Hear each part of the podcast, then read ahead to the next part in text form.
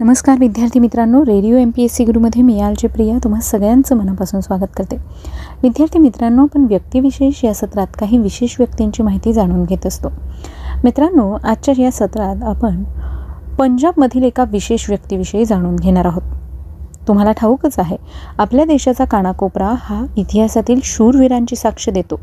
असे महावीर ज्यांच्या शौर्याच्या गाथा भारतातच नाही तर संपूर्ण जगात गायल्या जातात. ज्यांनी त्यांच्या राज्यात महान कामगिरी बजावली. मग ते महाराष्ट्राचे छत्रपती शिवाजी महाराज असो किंवा चक्रवर्ती सम्राट असो. महाराजा रणजित सिंह हे देखील त्यांपैकीच एक. महाराजा रणजित सिंह यांच्याबद्दल आपल्या मराठी लोकांना तशी फारशी माहिती नाही. त्यांचं शौर्य आणि कर्तृत्व अगाध आहे. अगदी लहान वयातच हाती आलेलं साम्राज्य त्यांनी अखेरच्या श्वासापर्यंत उत्तमरित्या सांभाळलं. आज आपण त्यांच्या कारकिर्दीचा संक्षिप्त आढावा घेणार आहोत.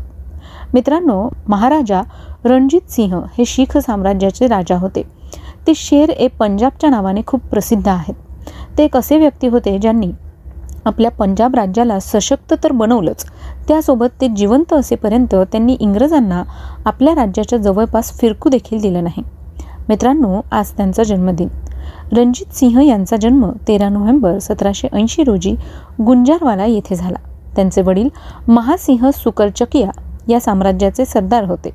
रणजित सिंहच्या आईचं नाव राजकौर होतं. लहान असतानाच त्यांना देवीचा रोग झाला होता. त्यामुळे त्यांना डाव्या डोळ्यानं दिसत नव्हतं. त्यांच्या शिक्षणाची कोणतीच व्यवस्था न झाल्याने तर अशिक्षितच राहिले. पण तरी देखील रणजित सिंह हे घोड्याची स्वारी करणे तलवार चालवणे युद्ध करण्याच्या विद्येमध्ये निपुण होते. अकरा वर्षाचे असतानाच त्यांनी आपल्या वडिलांबरोबर युद्ध मोहिमेवर जाण्यास सुरुवात केली होती. तेरा वर्षाचे असताना पहिल्यांदा त्यांची हत्या करण्याचा प्रयत्न करण्यात आला. हशमत खा याने त्यांना मारण्याचा प्रयत्न केला होता. परंतु रणजित सिंहांनी आपला बचाव करताना त्यालाच ठार केले. सतराशे ब्याण्णवमध्ये त्यांचे वडील महासिंह यांचा मृत्यू झाला आणि छोट्या वयातच ते सैन्याचे सरदार झाले. सोळा वर्षांचे असताना त्यांचा विवाह महतबा कौर यांच्याशी झाला. त्यांची सासू सदा कौर हिच्या प्रोत्साहनामुळे त्यांनी रामगादिया राज्यावर आक्रमण केले परंतु ते त्यामध्ये पराभूत झाले. सतरा वर्षांचे असताना त्यांनी सर्व कारभार स्वतःच्या हाती घेतला. सतराशे अठ्ठ्याण्णवमध्ये अफगाणिस्तानचा शासक जमान शाहने लाहोरवर आक्रमण केलं आणि खूप सहजरित्या विजय मिळवला.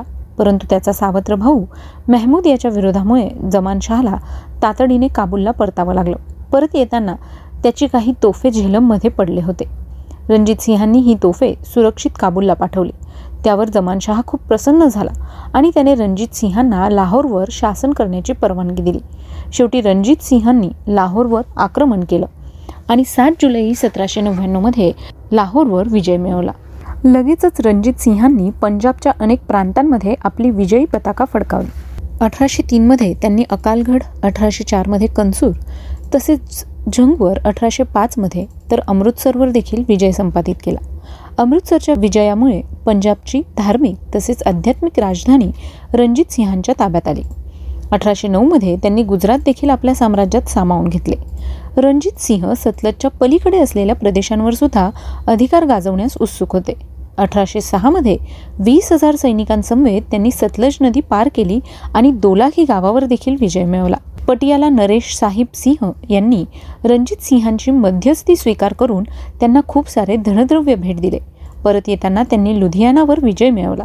अठराशे सातमध्ये पुन्हा सतलज पार करून त्यांनी नारायणगड जिराबदनी फिरोजपूर या प्रदेशांवर आपलं अधिपत्य प्रस्थापित केलं.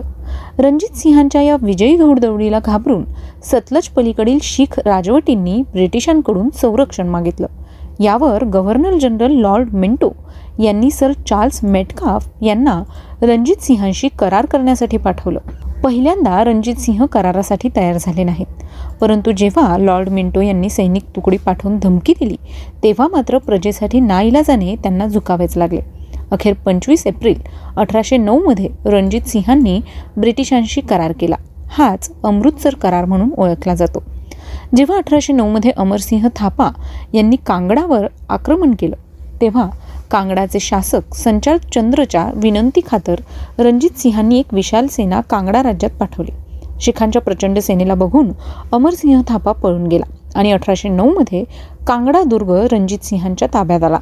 अठराशे अठरामध्ये रणजित सिंहांनी मिश्र दिवानचंद आणि खडकसिंहाला मुलतानवर विजय मिळवण्यासाठी पाठवून दिलं. तथापि मुलतान शासक मुझफ्फर खा याने शीख सैन्याला वीरासारखा लढा दिला परंतु त्याला पराजय पत्करावा लागला आणि अखेर मुलतान देखील शिखांच्या अधिपत्याखाली आले. रणजित सिंहांनी अतिशय चातुर्याने अठराशे एकतीसमध्ये कटकवर विजय मिळवला. तत्कालीन कटकचा गव्हर्नर जहादात याला एक लाख रुपयाची रक्कम देऊन त्यांनी जास्त कष्ट न घेता कटक आपल्या ताब्यात घेतले. अठराशे एकोणीसमध्ये रणजित सिंहांनी मिश्र दिवाणचंद यांच्या नेतृत्वाखाली विशाल सेना काश्मीरवर विजय मिळवण्यासाठी पाठवली. काश्मीरमध्ये अफगाण शासक जब्बार खा याने शीख सेनेशी लढा दिला परंतु त्याला पराजयाचं तोंड पाहावं लागलं. काश्मीरच्या विजयानंतर अठराशे वीस आणि अठराशे एकवीसमध्ये रणजित सिंहांनी डेरागाजी खा इस्माईल खा आणि बन्नू हे प्रांत देखील हस्तगत केले. अठराशे तेवीसमध्ये रणजित सिंहांनी पेशावरवर विजय मिळवण्यासाठी एक विशाल सेना पाठवली. शिखांनी जहागीर आणि नौशरहारच्या लढायांमध्ये पठाणांना हरवले आणि पेशावरवर शीख पताका फडकावली. अठराशे चौतीसमध्ये पेशावर पूर्णपणे शीख साम्राज्यामध्ये विलीन करण्यात आले. अठराशे छत्तीसमध्ये शीख सेनापती जोरावर सिंह यांनी लद्दाखवर आक्रमण केलं आणि लद्दाख सेनेला हरवून लद्दाखवर अधिकार प्रस्थापित केला. मात्र त्यानंतर तीन वर्षात म्हणजे अठराशे एकोणचाळीस साली रणजित सिंह या योद्ध्याचं निधन झालं. शीख साम्राज्याच्या या महान संस्थापकास मानाचा मुजरा. विद्यार्थी मित्रांनो आज त्यांचा जन्मदिन त्याच निमित्ताने त्यांची ही माहिती आपण जाणून घेतली. ही माहिती तुम्हाला कशी वाटली ते आम्हाला नक्की कळवा. त्यासाठीच आमचा व्हॉट्सअप क्रमांक आहे शहाऐंशी अठ्ठ्याण्णव शहाऐंशी अठ्ठ्याण्णव ऐंशी. म्हणजेच eight six nine eight eight six nine eight eight zero चला तर मग मित्रांनो मी आलजे प्रिया तुम्हा सगळ्यांची रजा घेते. पुन्हा भेटूया उद्याच्या व्यक्तिविशेष या सत्रात एका नवीन व्यक्तीची माहिती जाणून घेण्यासाठी. तोपर्यंत काळजी घ्या सुरक्षित राहा आणि अर्थातच ऐकत राहा. तुमचा हा चालता फिरता आवडता इंटरनेट रेडिओ म्हणजेच radio M P S C Guru stay युन to radio M P S C Guru spreading the knowledge powered by Spectrum Academy.